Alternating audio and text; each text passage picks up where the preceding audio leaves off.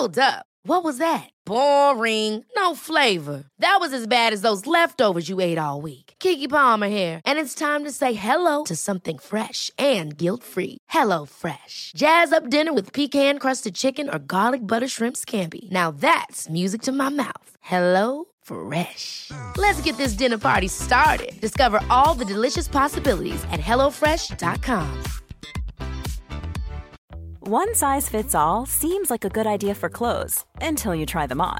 Same goes for healthcare. That's why United Healthcare offers flexible, budget friendly coverage for medical, vision, dental, and more. Learn more at uh1.com.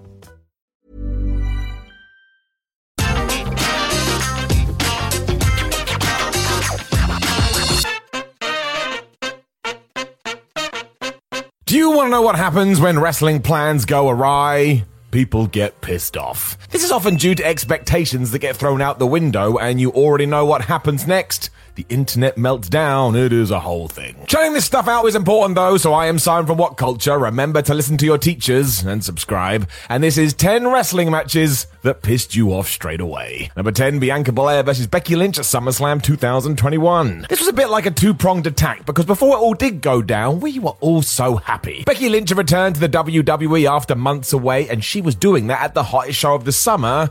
and I think this joy lasted about two minutes. For you see, if you don't know, as Bianca Belair stood in the ring with her women's championship, as we all thought she was going to go on quite the reign, the man shocked us and beat her in around about 10 seconds. It was done for shock value, but it was the exact opposite of what we wanted. Nobody wanted to boo Becky. We all wanted to see Belair thrive, so we took all of that and made sure it fell on the floor. Fans were understandably furious afterwards because it just felt so odd and last minute. And that's mostly because it was I don't think this was part of any really big plan. Number 9, The Fiend versus Seth Rollins at Hell in the Cell 2019. Forget pissing you off straight away. People were furious at this before we even got to the pay-per-view. I mean, what a mess. Nobody thought The Fiend should even be facing Seth Rollins for the Universal title because neither guy needed a loss on their record. WWE knew this too, but still did it and proceeded to come up with an idea that backfired so badly, we had to turn Rollins heel. In short, he just hit the former Bray Wyatt with everything in his arsenal, and when that didn't work, he got creative. So he found a chair and a toolbox, but this enraged fans further because if the whole point of The Fiend is that he can't be hurt,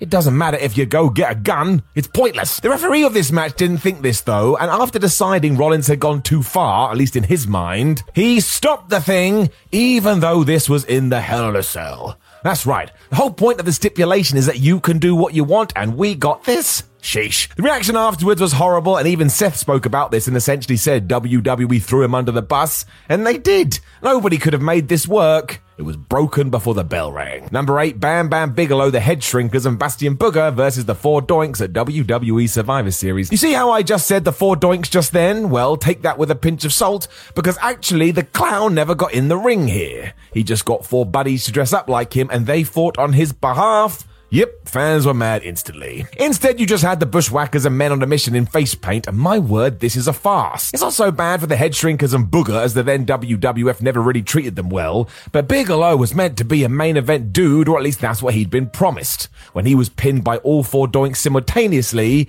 he must have looked up at the lights and thought, what the flub has happened? This is also so over the top as there's scooters, turkeys, and a literal banana peel, and I don't know who this was for. Even kids must have facepalmed because it was just so stupid. Do not watch it ever. Number 7, Johnny Gargano versus Tommaso Ciampa on the 8th of April NXT in 2020. This was not their fault. One month after the world shut down and sent fans home from all arenas, WWE had to keep going to empty venues, and it was horrible. They did what they could, but it was always going to be such a tough ride. So I suppose the annoyance was aimed at the pandemic as opposed to the match, but I don't think anybody had ever thought the last hurrah between Johnny Gargano and Tommaso Ciampa would happen in a cinematic match in front of nobody. As such, WWE had to think outside the box, so Triple H watched over this as if he was Goro for Mortal Kombat.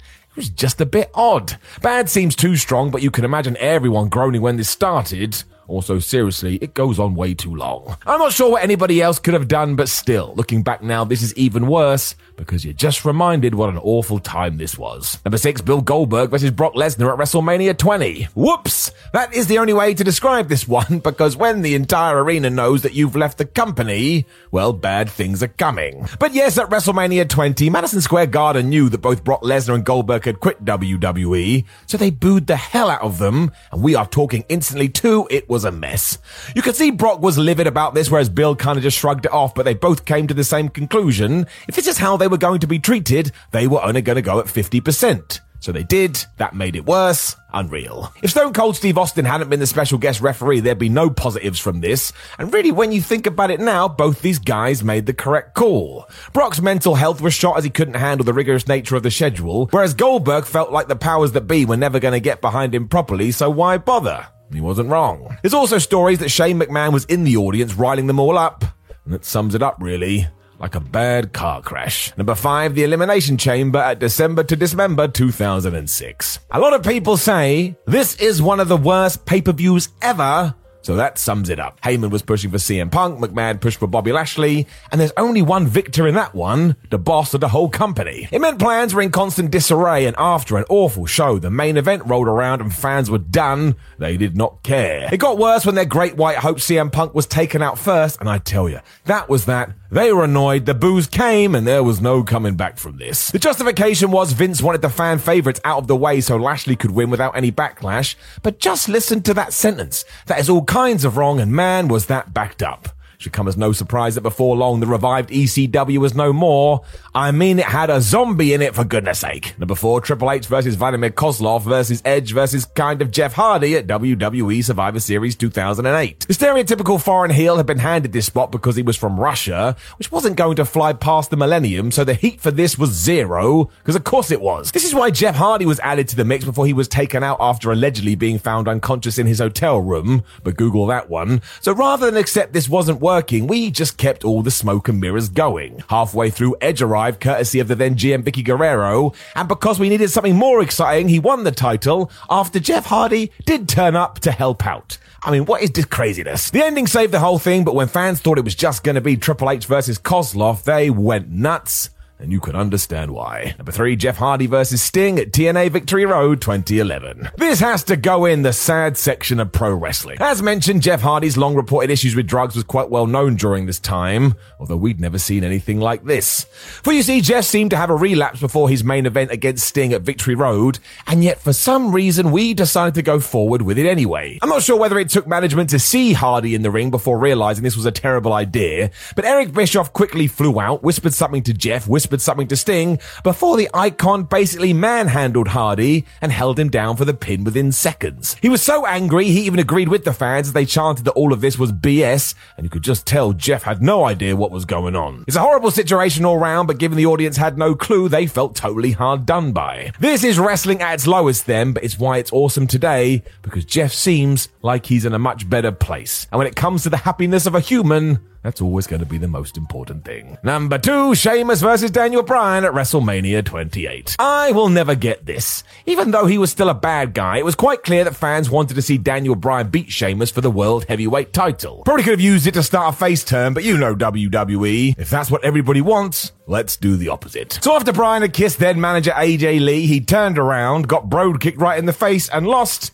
and bell to bell, I think it went about 18 seconds. This sent fans mad because they could not believe it, and the outcome was essentially the start of the Yes movement that within two years would see Daniel get to the main event and win the WWE title. There is much more to that story, of course, and I suppose without this misstep, it may never have happened, but frustrated wasn't the word.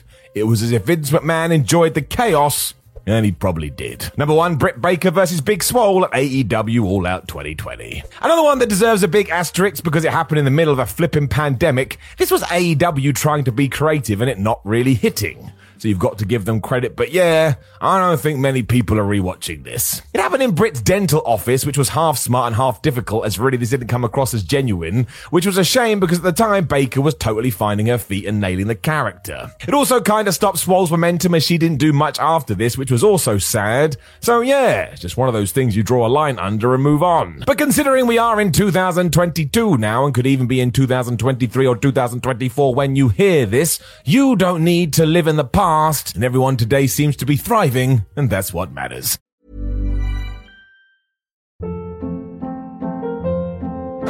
Hold up. What was that? Boring. No flavor. That was as bad as those leftovers you ate all week. Keke Palmer here, and it's time to say hello to something fresh and guilt-free. Hello Fresh. Jazz up dinner with pecan-crusted chicken or garlic butter shrimp scampi. Now that's music to my mouth. Hello Fresh. Let's get this dinner party started. Discover all the delicious possibilities at hellofresh.com.